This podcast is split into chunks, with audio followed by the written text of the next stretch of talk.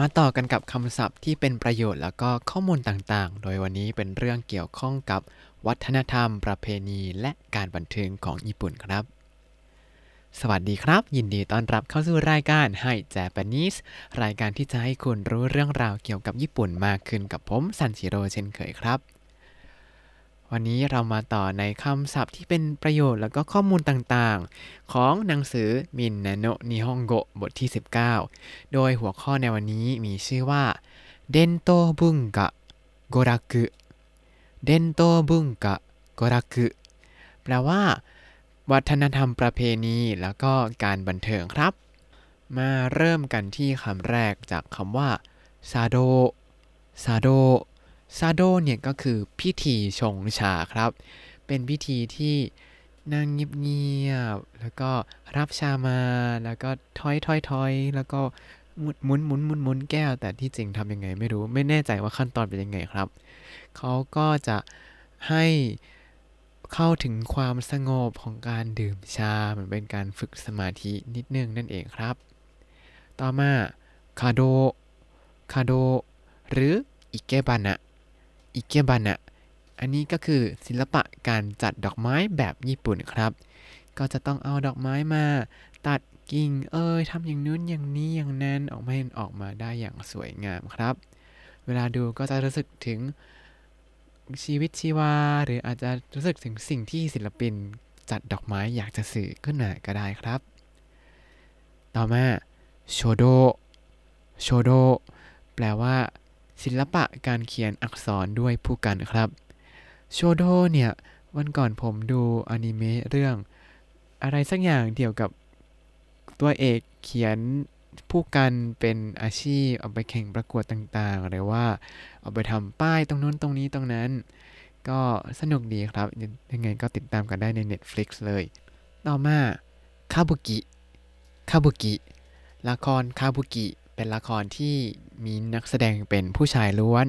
แล้วก็จะใช้การแต่งหน้าแล้วก็ใช้ชุดที่อลังการอลังการ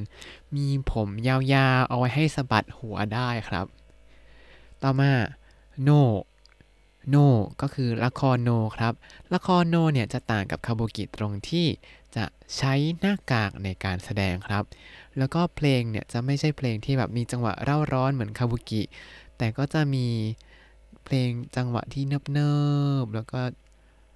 จะใส่หน้ากากอย่างนี้เป็นเอกลักษณ์เด่นๆของโนครับ ทุกอย่างก็จะเชื่องชาต่อมาบุงรักุก็คือละครกุนกระบอก หรือว่าละครหุ่นบุญรากุนั่นเอง อันนี้ผมก็ไม่แน่ใจเหมือนกัน อันนี้ไม่เคยดูครับ แต่เท่าที่ดูรูปเนี่ยก็จะเป็นหุ่นเชิดที่ใช้คนเชิดหลังจากใส่ชุดสีดำให้แบบพลางตัวไปกับเวที แล้วก็เอามาเชิดจากข้างหลังเองเลย แล้วก็พากเองประมาณนั้น ต่อมาซูโมซูโมเนี่ยก็คือซูโม่ครับซูโม่เป็นกีฬาที่ใช้คนที่มีน้ำหนักเยอะๆ แต่น้ำหนักเยอะๆ เนี่ยไม่ได้แปลว่าเขาอ้วนนะ อาจจะมี กล้ามเนื้อเยอะมาก แต่ว่าอยู่ภายใต้ชั้นไขมันที่มองไม่เห็นครับ เวลาแข่งซูโม่เนี่ยกฎก็จะคล้ายๆกับยูโด แต่ว่าซูโม่เนี่ยจะใครที่ทำให้อีกฝ่ายลบก่อน หรือทำให้อีกฝ่ายออกจากวงก่อนก็จะชนะไปครับ ช่วงนี้ไม่ได้มีกีฬาซูโม่มาแข่งอยู่ แต่ว่าช่วงที่แข่งกีฬาซูโม่เนี่ย ข่าวกีฬาของญี่ปุ่นก็จะรายงานว่า วันนี้ใครแข่งชนะใครแล้วก็รายงานผลมาทุกวันเลยครับ ต่อมาจูโด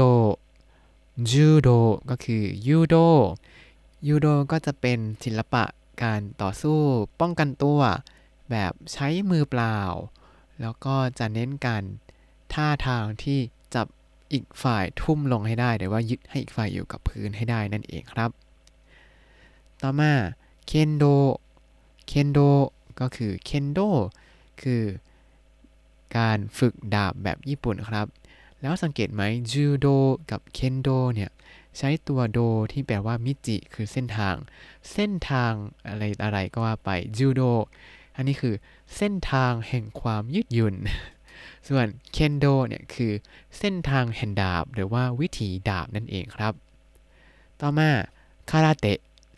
คาราเตะก็คือคาราเต้คาราเต้เนี่ยที่จริงแล้วถ้าดูคันจิจะแปลว่า มือเปล่าครับคาระเนี่ยคือมือแล้วก็เทเตะเนี่ยก็คือเทมือคาราเทะมือเปล่าคือ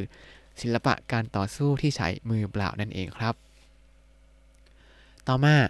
มังไซมังไซมังไซเนี่ยเป็น ถ้าพูดภาษาไทยสั้นๆเนี่ยน่าจะเป็นคู่หูตลกเนาะมั่งไซเนี่ยคือการแสดง โดยใช้ผู้แสดงสองคน โต้ตอบกันด้วยเรื่องที่ชวนหัวเราะ อาจจะมีการตีหัวกันบ้างเพื่อความสนุกสนาน แต่ส่วนใหญ่ก็จะเป็นคนสองคนมาแสดงอยู่บนไมค์อันเดียวกัน แล้วก็โต้ตอบกันไปโต้ตอบกันมา พอพูดแล้วก็นึกถึงซีรีส์ไม่ใช่สีซีรีส์เป็นภาพยนตร์ที่กำลังฮิตมากที่ญี่ปุ่น ชื่อเรื่องว่าอาซากุซาคิดก็เป็นเรื่องของคนสองคนเป็นมังไซที่พยายามแสดงตลกนั่นเองครับ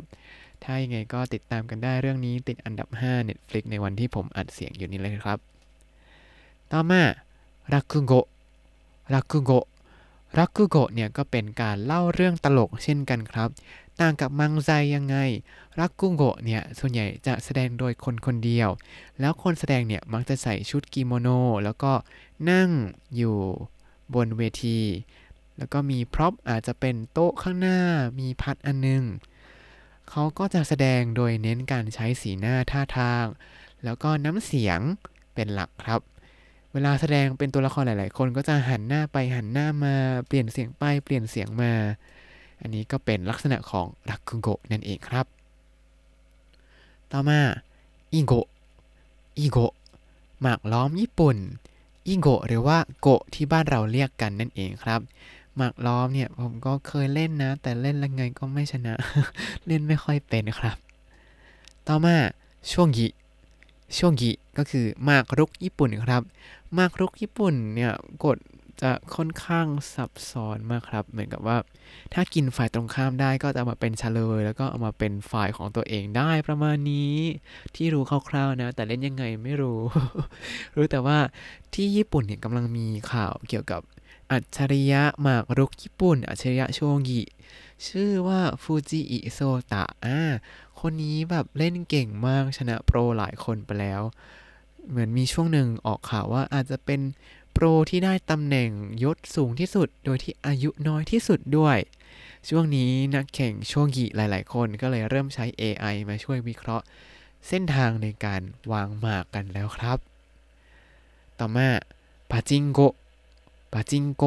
ก็คือปาจิงโกะครับ ใน image ของผมนะปาจิงโกะเนี่ยจะเป็นการพนันรูปแบบหนึ่งครับ พนันเล่นยังไงให้ได้ลูกบอลมาแลกเงินกลับไปเยอะๆ ประมาณนี้ ผมก็จินตนาการว่าจะเหมือนกับเล่น pinball อะไรอย่างนี้หรือเปล่า แต่ก็ไม่เคยเล่นปาจิงโกะครับ เพราะว่าเหม็นบุหรี่มากไม่ชอบเลย ต่อมาคาราโอเกะคาราโอเกะคาราโอเกะนั่นเองครับ คาราโอเกะเนี่ยเป็นภาษาญี่ปุ่นนะ ไม่ใช่ภาษาอังกฤษ